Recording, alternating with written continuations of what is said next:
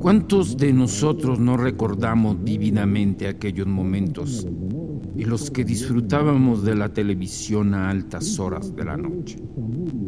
Ya sea para acompañarnos en nuestro insomnio con entretenimiento, para ayudarnos a caer dormidos o meramente para informarnos de los acontecimientos más relevantes sucedidos durante el día los medios televisivos han fungido como un canal de comunicación efectivo desde su invención en 1927. Y a pesar de que existan otros activos con mayor alcance que han provocado un declive en su consumo, negar el aporte de la televisión sería rechazar nuestra historia nuestro proceso de evolución y los avances tecnológicos por los que, como seres humanos, hemos vivido a lo largo de nuestro tiempo en este plano existencial. La televisión abierta es el medio por el cual muchos de nosotros nos informamos respecto a lo que está ocurriendo en nuestra localidad, nuestra nación o inclusive en el mundo. Es nuestro derecho como ciudadanos tener acceso gratuito a información relevante, de calidad y sobre todo que nos interese. No obstante, este también es un medio que puede ofrecer todo lo contrario y en ocasiones elementos con los que uno podría llegar a perturbarse.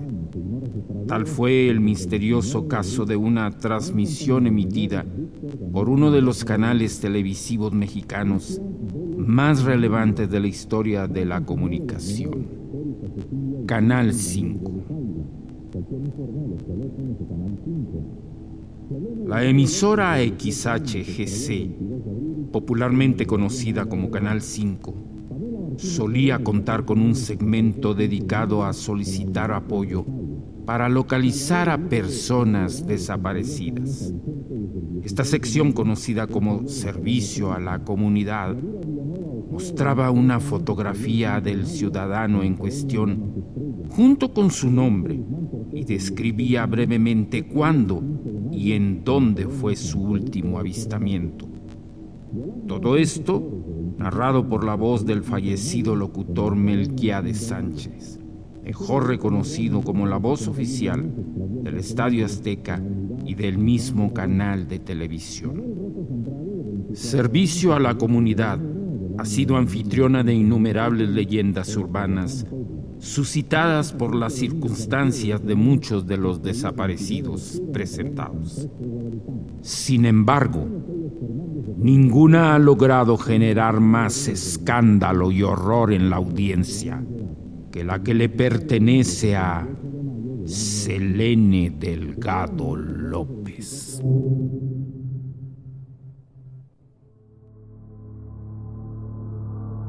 Sucedió a principio de la década de los años 2000. Canal 5 reproducía la programación habitual, con sus respectivos comerciales. Brevemente después de emitir un anuncio promocionando un juguete para niños, Servicio a la Comunidad comenzó su transmisión, anunciando su llegada con el clásico jingle correspondiente y un anunciador declamando las siglas de la emisora junto con el nombre de la sección. XHGC Canal 5, al servicio de la comunidad. Los gráficos clásicos que le daban su identidad visual estaban presentes así como la dirección de correo electrónico con la que los televidentes podrían reportar información referente a los desaparecidos. En eso, don Melquiades comenzó a recitar los nombres y edades de los extraviados, después de algunos segundos de silencio. Silencio que era acompañado por el estruendoso pero inevitable piso de ruido que acompañaba cualquier señal análoga. El locutor presentó a diversos desaparecidos antes de nombrar a Selene Delgado López. Una chica de 18 años que fue vista por última vez en la delegación Álvaro Obregón, Ciudad de México, un 22 de abril. Se dice que al exponer la fotografía de Selene y al mencionar su nombre, la transmisión volvió a quedarse muda, salvo por esa cacofonía de ruidos análogos. Televidentes podrían aprovechar esos momentos de silencio para apreciar el rostro de Selene, una fotografía en blanco y negro con diversos artefactos que manchaban la imagen. Sin embargo, momentos después, la transmisión se corrompió y en el lugar en donde era expuesta Selene, un rostro mórbido, horroroso y de pesadilla acaparó el cuadro, sorprendiendo a la audiencia que sintonizaba la emisión. Para el alivio de muchos, la imagen volvió a la normalidad momentos después, y la voz grabada de don Melquiades continuó presentando a los desaparecidos. Pero el daño ya estaba hecho y la transmisión se dice quedó archivada para la posteridad. A pesar de haber sido un evento aberrante, nadie reportó el súbito cambio que recibió el rostro de Selene hasta que la era digital declaró su dominancia en los medios de comunicación.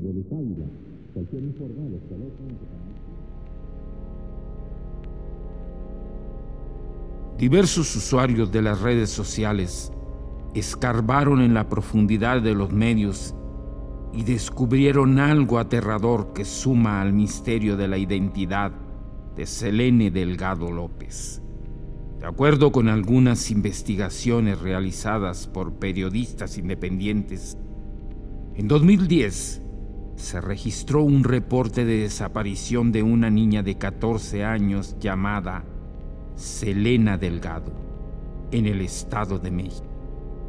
En dicha documentación se describió la vestimenta de la niña, zapatos deportivos blancos y pantalones holgados del mismo color mismos detalles que la desaparecida original Selena Delgado López se decía que portaba. De igual forma, la fotografía que se presentó de la niña desaparecida aquel año mostraba un parecido palpable a la desaparecida original. Es justo mencionar que ambos casos, a pesar de tener nombres en extremos similares, y una diferencia de edad notoria, pueden presentar una especie de conexión entre sí, ya que Selene Delgado López fue presentada en servicio a la comunidad durante un tiempo extendido de al menos ocho años según lo que se cuenta. Esto abona al hecho de que el contacto quien extendió el reporte a Canal 5, cuya identidad hoy en día es desconocida, fue muy explícito en cuanto a la transmisión de su reporte en dicha sección. Otros elementos como la originalidad de la fotografía y el hecho de que no existen registros de familiares de la desaparecida hacen creer a muchos que Selene Delgado López no fue más que un experimento social o una conspiración realizada por un anónimo o el mismo canal de televisión. Fuese verdad cualquiera de las teorías anteriores, las preguntas todavía quedan en el aire. ¿Quién era Selene Delgado López? ¿Quién la buscaba tan desesperadamente? La fotografía presentada en servicio a la comunidad, ¿era real? Y si lo fue, por qué su rostro cambió en una de las diversas emisiones de aquella sección, asustando a los televidentes. Hoy en día, en el que solo quedan los ecos en los circuitos de aquellas televisiones que proyectaron el rostro de Selene Delgado López, tal vez no podamos encontrarle una respuesta a este misterio tan grande en la televisión mexicana.